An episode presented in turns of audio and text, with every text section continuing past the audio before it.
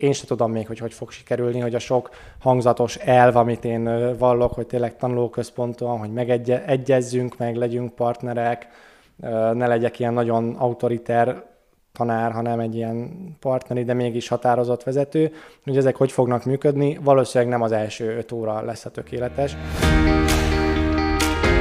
Ez itt a tanárnő, kérem. Ez a podcast, ahogy már megszokhattátok, olyan emberekről szól, akik a jövőért dolgoznak. Innovátorokról, akik nem valamilyen jól menő vállalkozás formájában, hanem az oktatás, a pszichológia vagy a pedagógia területén tesznek azért, hogy közös jövőnk olyanná váljon, amilyennek legszebb álmainkban látjuk. Az én nevem Jós Andrea, és ebben a műsorban inspiráló, bátor és eredményes vizionáriusokkal beszélgetek. Tanárokkal, pszichológusokkal, segítő szakemberekkel, akik egyre jobbá és jobbá teszik a világot. Majdnem észrevétlenül. Na de most ővék a mikrofon. Azt hiszem, hogy ennek az egész műsornak lényegében az a célja, hogy olyan emberek válasszák ezt a pályát, mint aki például ma is a vendégem. Már gimnazista kora óta ismerem, és követem a tanárrá válását. Célja, álma, tervei vannak, tudja, hogy honnan és hova tart, és szerintem azt is, hogy milyen tanár szeretne lenni, de ezt majd megkérdezem tőle. Nem mellesleg több száz hallgatótársát inspirálja, ugyanis a tanárszakosok a távoktatásért és a Tanár leszek hallgatói műhely egyik alapítója. A vendégem Mohai Domonkos. Üdv itt a műsorban. Sziasztok, hello! Szia! Felteszem neked kezdésként azt a kérdést, amit én tízből tízszer megkapok, hogyha interjú készül velem, de először megkérdezem, hogy szerinted mi ez a kérdés? Miért leszel tanár? Miért ebben a világban? Ilyen gyerekek közé? Ilyen fizetéssel? bingo, bingo. Az első, az első, igen. Tehát miért leszel tanár? Tehát miért? Tehát tényleg, ez most így honnan jött neked?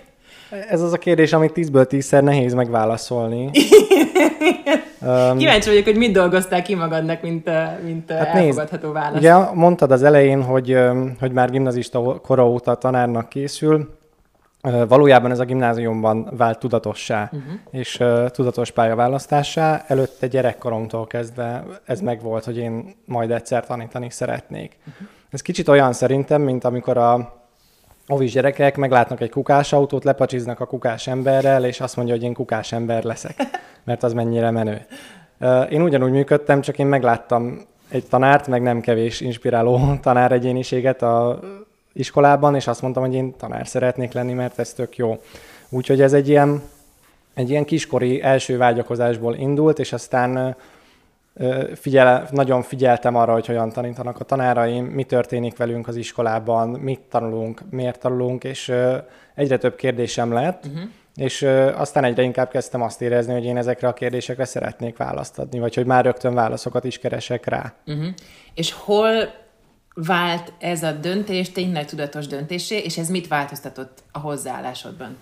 Az általános iskola vége felé, amikor gimnáziumot kellett választani, akkor döntöttem el, hogy, tanár, hogy véglegesen, hogy tanárszakra fogok jelentkezni, és hogy angol lesz az egyik szakom.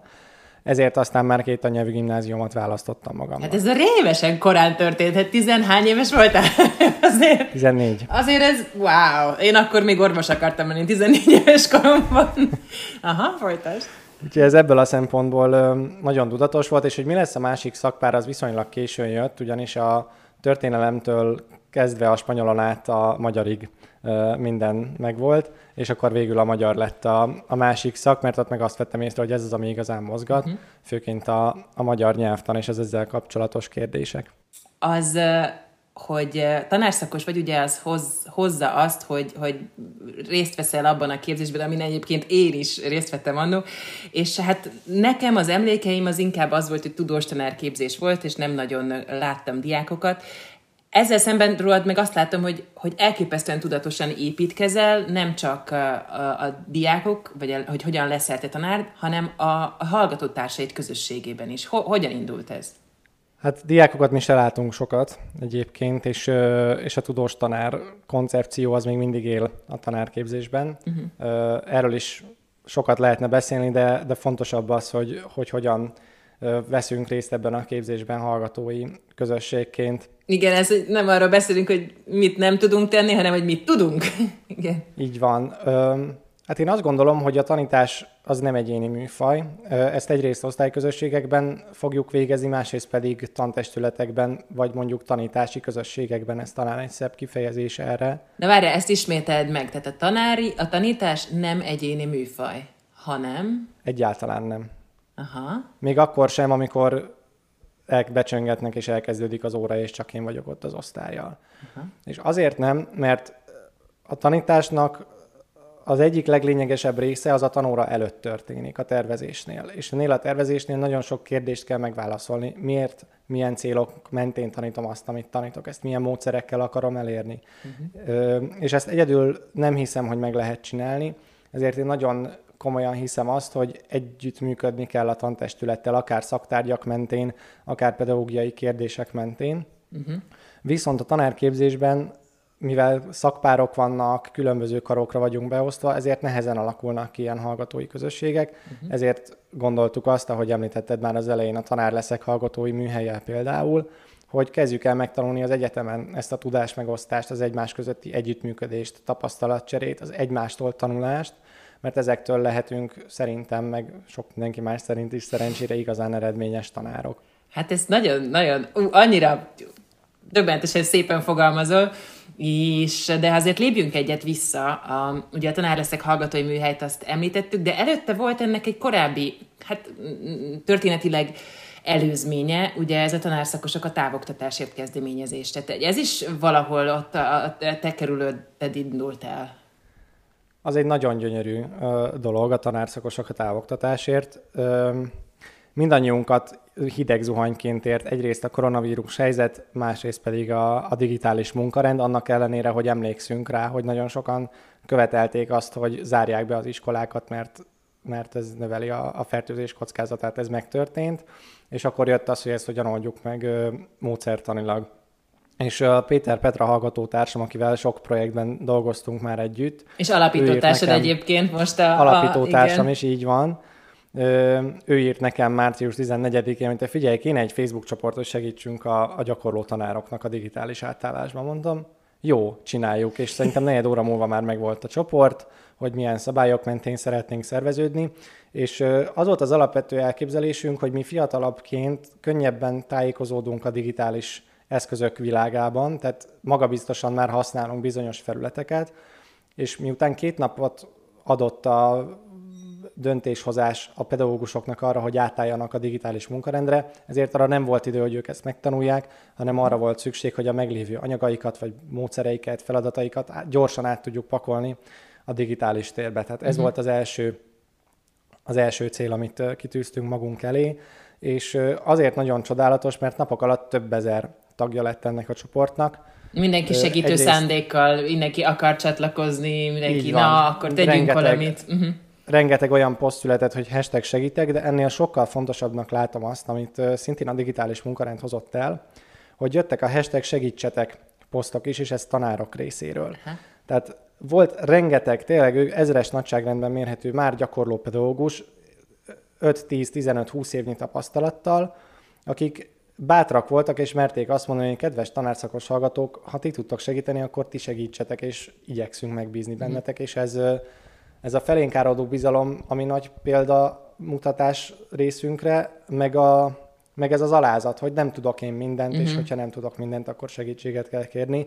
Úgyhogy nehéz volt a helyzet, sok problémája volt, de, de ez, egy, ez egy nagyon szép eredménye szerintem, és jó lenne, hogyha ilyen jellegű együttműködések hosszú távon is folytatódni tudnának. Mondjuk ezt elsőre úgy képzelem, hogy igen, segítek, segítek, igen, segítsetek, segítsetek, és hát egy ilyen nagy ős káosz, tehát, hogy amit én látok ebből, hogy, hogy ebben azért talán az a kihívás, hogy akkor hogyan segítek, hogyan párosítom össze, ki mivel tud segíteni, tehát, azt, tehát bennem is megvan a drive, hogy na, akkor segítek, de ezt jól csinálni azért, hát nem gondolom, hogy könnyű, nem tudom, látok, mi lett a végeredmény, vagy mi lett a, a megoldás.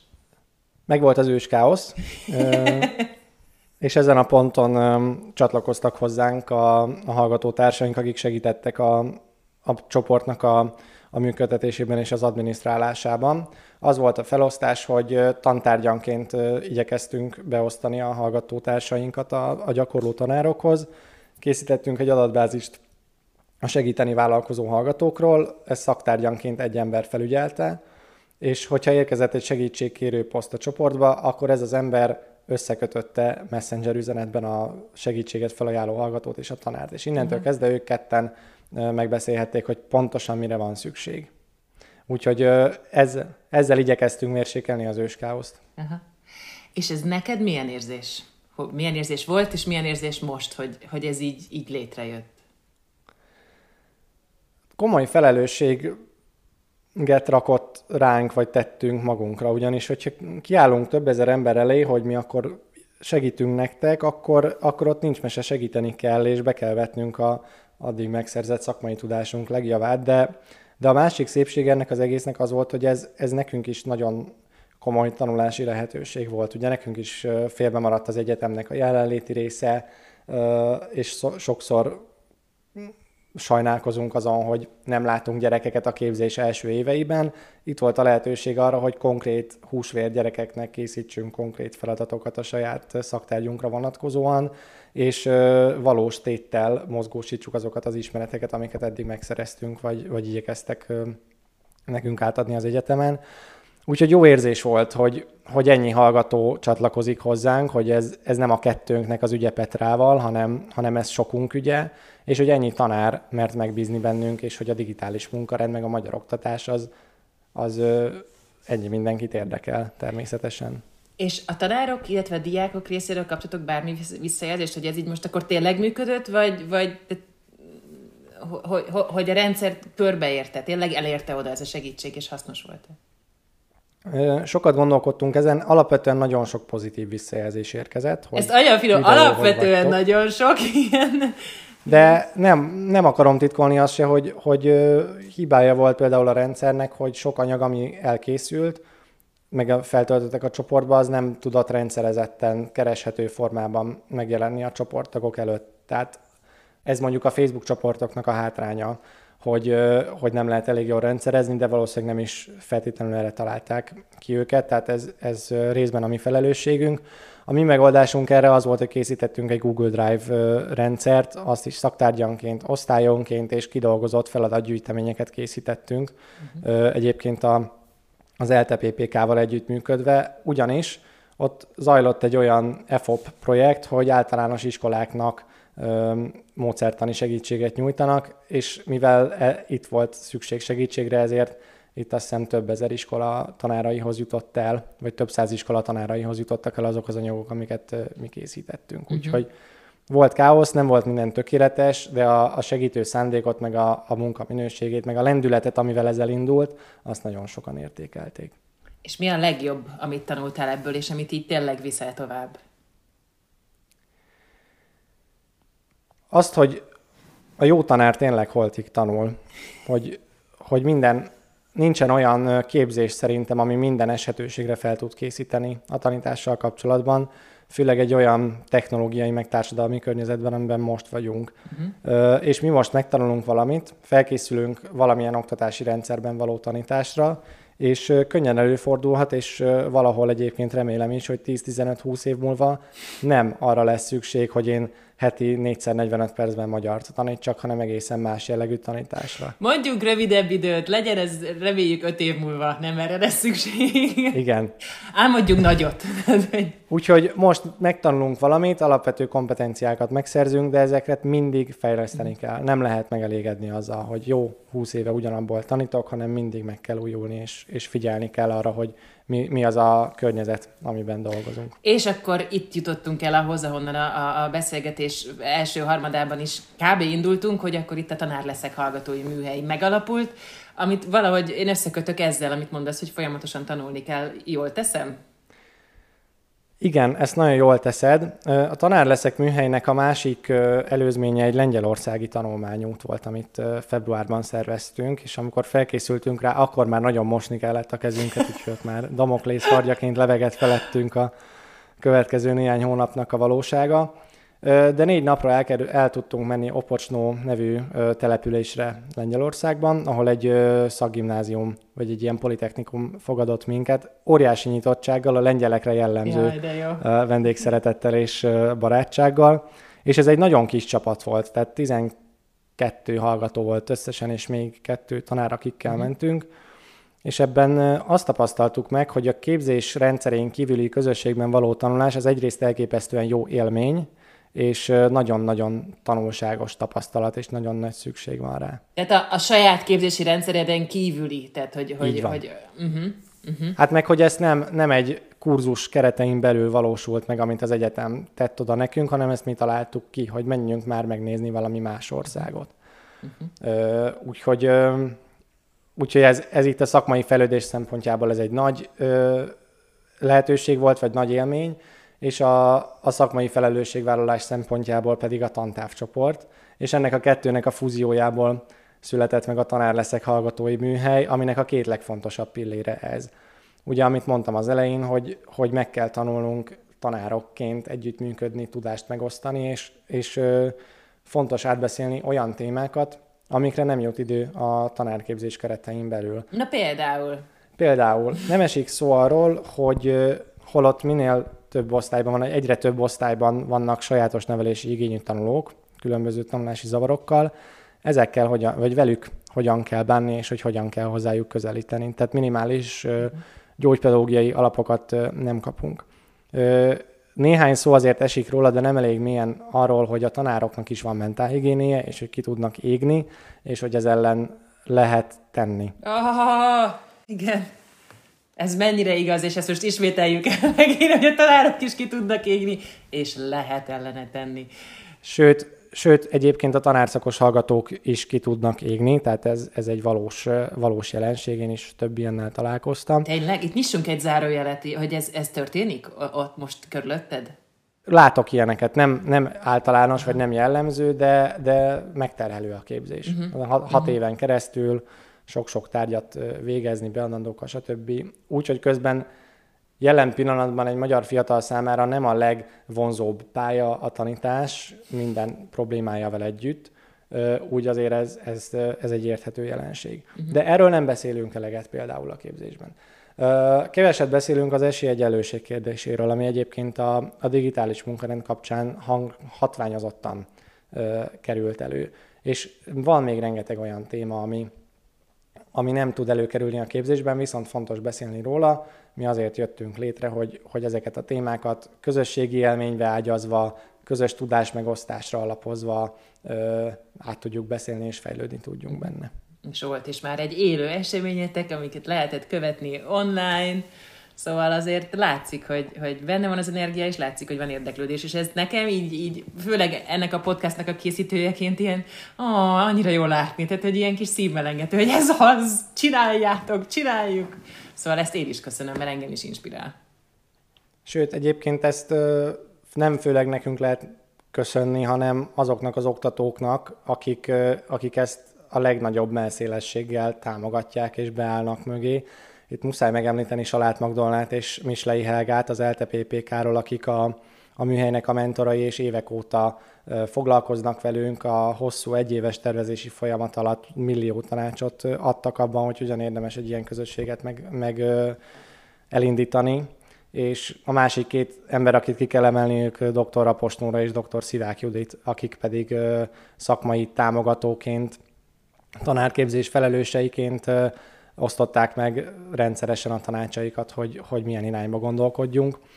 Uh-huh. Úgyhogy szerencsére a, a mi világ megváltó lendületünk, meg, meg ö, ö, vágyaink azok találkoznak a, az oktatóknak a, az elképzeléseivel, úgyhogy ez uh-huh. már, már a műhely létrejötte is egy, egy sok fős együttműködésnek az eredménye.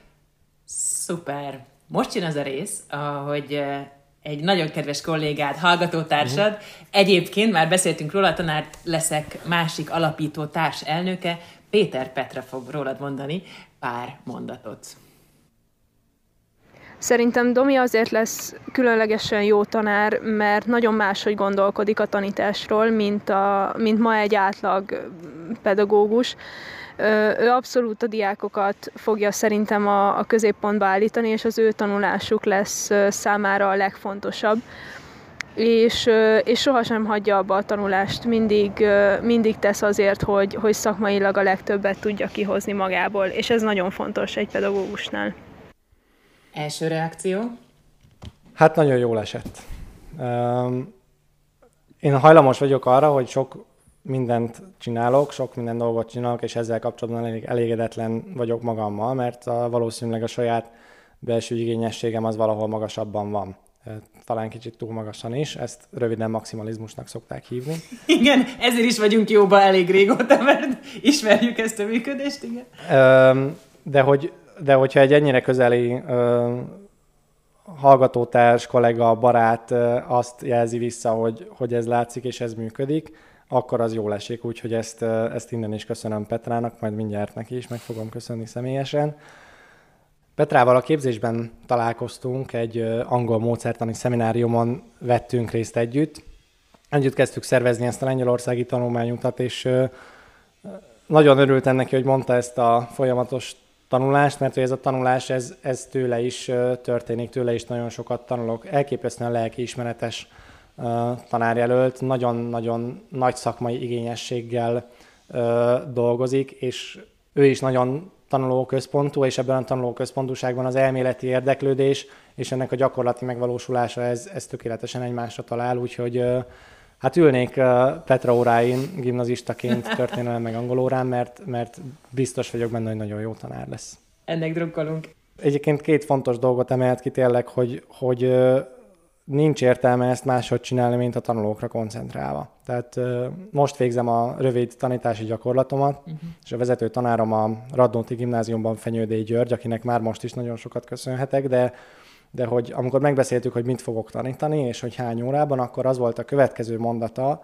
hogy csak az időpontokat kell kőbevésni, mindenre annyi időt szálljon, amennyi kell rá, a tanulók tanulását kell a középpontban tartanunk, és ez a leglényegesebb, és semmi más nem számít, és ez nagyon felszabadító, mm. tényleg. Egy olyan, olyan környezetben, amikor sokat beszélünk arról, hogy van NAT, meg vannak kerettantervek, meg ennek meg kell felelni, és mm-hmm. hogy időre végezned kell valamivel, és, és nagyon jó úgy elkezdeni a tanárá válásnak ezt a következő nagyon fontos lépését, hogy a tanulókra kell koncentrálni. Úgyhogy ezt, ezt én is igyekszem szem előtt tartani. A másik pedig, amint kiemelt, hogy folyamatosan tanulni kell, erről már beszéltünk, úgyhogy mm-hmm. ezt mhm. nem ismétlem meg Igen. újra, csak hogy, hogy örülök, hogy ez is látszik. Ez, amit először ugye most, amit reflektáltál, és a vezető tanárod is mondta, erre nekem is van saját élményem, hogy ha a tanulókra figyelek, és arra a folyamatra, ami köztünk kialakul, akkor utána magától megtörténik az, hogy ja, egyébként, mivel rájuk figyeltem, ezért a natnak, a tantervnek, mindennek egyébként megfeleltem, mert hogy a dinamikák olyan jól tudtak működni, hogy belefért minden, aminek kellett. És hogy nem azért, mert bele akartam szuszakolni, hanem azért, mert mert elkezdtünk figyelni egymásra, és ott lett egy nagyobb tér, amiben sokkal több minden, idézőjelben több minden belefért. Szóval, hogy ez egy nagyon-nagyon jó vezetőtanári hozzáállás. Persze ennek érdekében sok kompromisszumot ö, meg kell kötni, uh-huh. ö, de én nagyon-nagyon ö, én nagyon optimista vagyok azzal kapcsolatban, hogy ezek a tantervi szabályozók, bármennyire is nem feltétlenül értünk egyet a létezésükkel is akár, nem annyira szűk kereteket szabnak meg, mint amennyire mi gondoljuk, vagy szeretjük elhitetni magunkkal. Tehát uh-huh. van egy tanterv, van egy meg, meghatározott, javasolt órakeret, de hogy én ezt inkább abból a szempontból nézem, hogy de jó, van hat órán megtanítani ezt a regényt, vagy van hat órán beszélgetni erről a versről, vagy erről a szerzőről, akkor töltsük ezt ki, ezt a keretet olyan tartalmakkal, ami a, a gyerekeknek a legjobb. Tehát az, az ö, szerintem nem visz előre ebben a helyzetben, hogy, hogy de rossz, hogy csak ennyi van, hanem ami most van, azzal kezdjünk valamit. És persze tegyünk azért, hogy máshogy legyen. Szerintem is ez szükséges lenne, de most egyelőre ezekben a keretekben tudunk dolgozni. Szerintem aktívan teszünk is ezért, ezzel a beszélgetéssel is egyébként, hogy, hogy, a, hogy változzon is, hogy egyre többen inspirálódjanak, és legyenek olyan tanárok, amelyek igazán a szívük mélyén akarnak lenni. Még az érdekelne itt, hogy mennyire dolgozol olyan emlékekből, hogy téged hogy tanítottak. És hogy mennyire most, hogy elkezdesz már ott, ott lenni a, a tanteremben, mennyire jönnek elő ezek akár reflexzerűen? Húha, még nem kezdtem el igazán tanítani. Kevés ilyen élményem van, úgyhogy hogy milyen minták jönnek elő, az majd egy követ, a következő heteknek a kemény reflektív munkájának az eredménye lesz. De Hát azt gondolom, hogy ezt nem lehet kikerülni. Tehát a, a tanárképzés egy nagyon nagy lépés hátrányból indít, ugyanis hat év alatt szeretne tanárokat nevelni olyan emberekből, ugye tudományos, elméleti és részben gyakorlati alapon, akik előtte 12-13 évig ülnek a közoktatásban, és jó 40-50 tanár kezei között megfordultak, uh-huh. akik a legkülönfélébb tanármintákat jelentik. Érzelmi alapon vésődtek be a, a, az agyunkba és a, a nevelési elveinkbe, és ezt nagyon nehéz átalakítani. Nagyon nehéz ebből ebből kilépni. Én se tudom még, hogy hogy fog sikerülni, hogy a sok hangzatos elv, amit én vallok, hogy tényleg tanulóközponton, hogy megegyezzünk, meg legyünk partnerek, ne legyek ilyen nagyon autoriter tanár, hanem egy ilyen partneri, de mégis határozott vezető, hogy ezek hogy fognak működni, valószínűleg nem az első öt óra lesz a tökéletes, és ez nem is baj. Ezeket végig kell járni, szembesülni kell, meg kell szégyenülni egy picit, hogy ah, ezt nem így akartam, de akkor majd legközelebb máshogy csinálom. Úgyhogy ez egy nagyon izgalmas út lesz, amit én most be fogok járni a gyakorlaton. Nagyon-nagyon várom. És mi az, ami szerinted, hogyha jön ez a kudarc élmény akár, vagy a kis megszégyenülése, hogy te említetted, mi az, ami szerinted segíthet ilyenkor? Hova tud nyúlni ilyenkor egy tanárszakos, vagy egy tanár, aki elkezd azon gondolkozni, hogy esetleg tudna máshogy is tanítani? Van egy szó, amit te is nagyon sokszor emlegetsz, és a, a tanárképzésben viszonylag lerágott csontnak számít, legalábbis a hallgatótársak szeretnek így, szeretik így emlegetni, ez a reflexió. Aha. Nagyon sokat foglalkozunk az első fél évtől kezdve azzal, hogy a tanár az egy reflektív uh, személy, a tanítás az egy reflektív munka. Tehát nem lehet úgy kijönni egy tanóráról, vagy akár egy óra megfigyelésről, hogy nem tekintettem vissza, hogy itt most mi történt, mi volt a folyamat, mit jártunk be, és hogy nekem ebben mi volt a szerepem.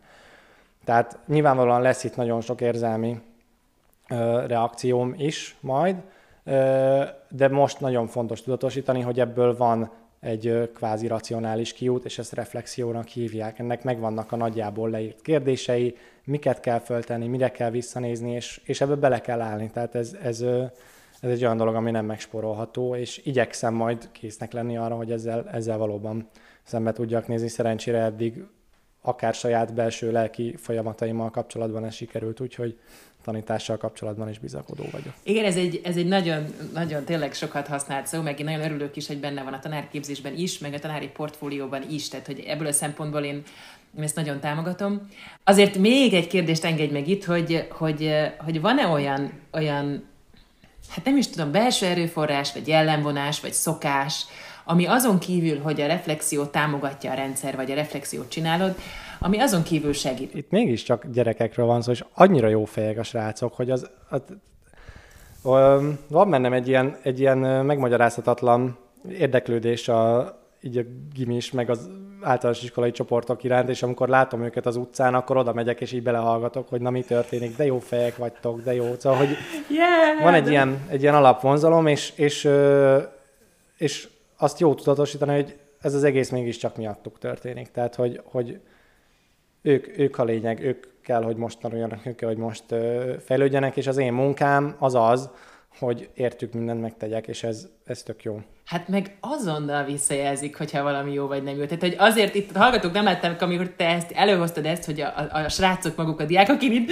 integettem nagy vagy, igen, igen, igen, hogy, mert, hogy, mert hogy tényleg bármit csinálunk tanárként, elképesztően gyorsan, nagyon világosan tükrözik azt, hogy ez most jó vagy nem, és egyszerűen csak annyival, hogy, hogy ott vannak-e, vagy nincsenek ott élvezik, vagy nem élvezik, jelen vannak-e, vagy nem, bíznak-e, vagy nem. Tehát, hogy az emberi kapcsolatban ez, ez, ez egy annyira jó, hogy én, nagy, én nagyon drukkolok neked, hogy, hogy ez menjen. Ez szerintem szuper perspektíva. Igen.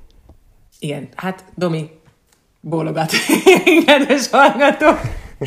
A, a vége felé tartunk a beszélgetésnek, alkossunk egy kicsit jövőt hogyha azt mondjuk, hogy öt év múlva, vagy mondjuk tíz év múlva, hogyha adunk több időt a rendszernek, hogyan képzeled el a, a, a te szakmádat? És alkosd olyanra, tehát álmodjuk olyanra, ami erre, ami erre szeretnénk, hogy legyen. Hogyan működik, hogy érzed magad benne, kikkel dolgozol együtt, hogy néz ez ki? Akkor most rugaszkodjunk el a realitásoktól, ez a felelet. Nem feltétlenül, le, a jelenlegi realitások uh-huh. alapján álmodhatunk bármekkorát, és aztán szépen majd együttesen létre tudjuk hozni. Hmm, Hát nekem, ami, ami most a legszembetűnőbb, vagy legfrissebb tapasztalat, hogy rettenetes, hogy berendezzük az osztálytermeinket. Aha, tehát a térhasználat. A, egy borzasztó színházi nézőteret rendezünk be az osztálytermekben egy olyan, olyan folyamatra, ahol a tanulók kéne, hogy a középpontban legyenek. Tehát nekem a, a leges legfontosabb az az lenne, hogy körben ülhessünk le. Egyrészt mindenki lásson mindenkit, másrészt ne a tanár legyen a középpontban, harmadrészt legyen középen egy nagy tér, amit, amit be lehet mozogni, és, és be lehet tölteni bármivel, amivel mi szeretnénk. Ennek egyébként van egy nagy tudománya, és nem csak a kör, nem pontosan tudom, hogy melyik adásban, de erről volt is külön szó, hogy a tér mennyire meghatározza a tanulási folyamatot, és hogy külön tere lehet az aktivitásoknak, külön tere lehet annak, hogyha valamit együtt vagy külön csinálunk. Ez igen, ez egy nagyon izgalmas. Igen, Dull Andrea ennek a nagy tudója, úgyhogy Úgyhogy tőle ebben a tekintetben sokat lehet tanulni. Szerintem ez a realitásoktól sincsen annyira messze, mert ez csak annyiból áll, hogy félretőjük a padokat középről. Uh-huh. Ez nyilván azt is jelenti, hogy úgy tekintünk a diákokra, mint, mint önállóan tanulni képes autonóm személyiségekre, és uh-huh. több irányítást adunk a kezükbe abban a mhm. tekintetben, uh-huh. hogy mit uh, tanulnak. Uh-huh. Nagyon szuper lenne, hogyha a tanári szoba is így nézhetne ki, tehát a tanárok közötti együttműködést sokkal jobban támogatná, sokkal uh-huh. családiasabb vagy otthonosabb lenne. Uh-huh. És uh, most talán egy kicsit elrugaszkodom, de én nagyon szeretném, hogyha, hogyha nem kifejezetten tantárgyak lennének, hanem fontosnak tartanánk azokat a műveltségi elemeket, amik most is a, az oktatásunk vagy a kulturális nevelésünk alapját képezik. Tehát uh-huh. egy általános iskolás vagy gimnazista gyerek az halljon alapvető íróinkról, zeneszerzőkről, szerzőkről, tudományos eredményekről, de ezeket egy olyan formában tehesse meg, ahol a dolgok egymással összekapcsolódnak, hogy, uh-huh. hogy mondjuk egy Agatha Christie regény kapcsán lehessen beszélni a kémiáról, vagy a, amikor arról beszélünk, hogy otthon milyen könyvek vannak, akkor meg lehet beszélni, hogy biológiailag mi minden történik egy könyvespolcon.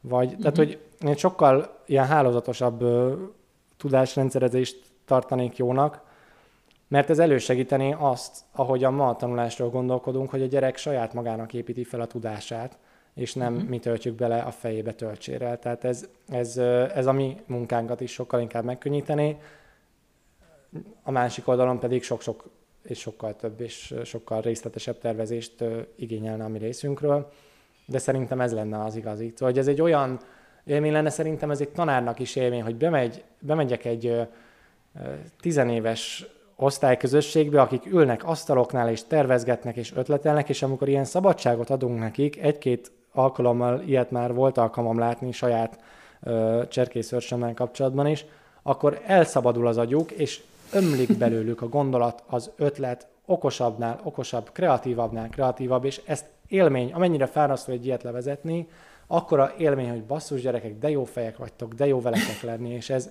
szerintem ez ez mindenkinek nagyon jót tenne, hogyha ez így történhetne. Úgyhogy én ilyen jövőt látok, sokkal szabadabb, kreatívabb, együttműködést ösztönzőbb terekben és tudáselemekkel. Hát legyen így, nagyon köszönöm.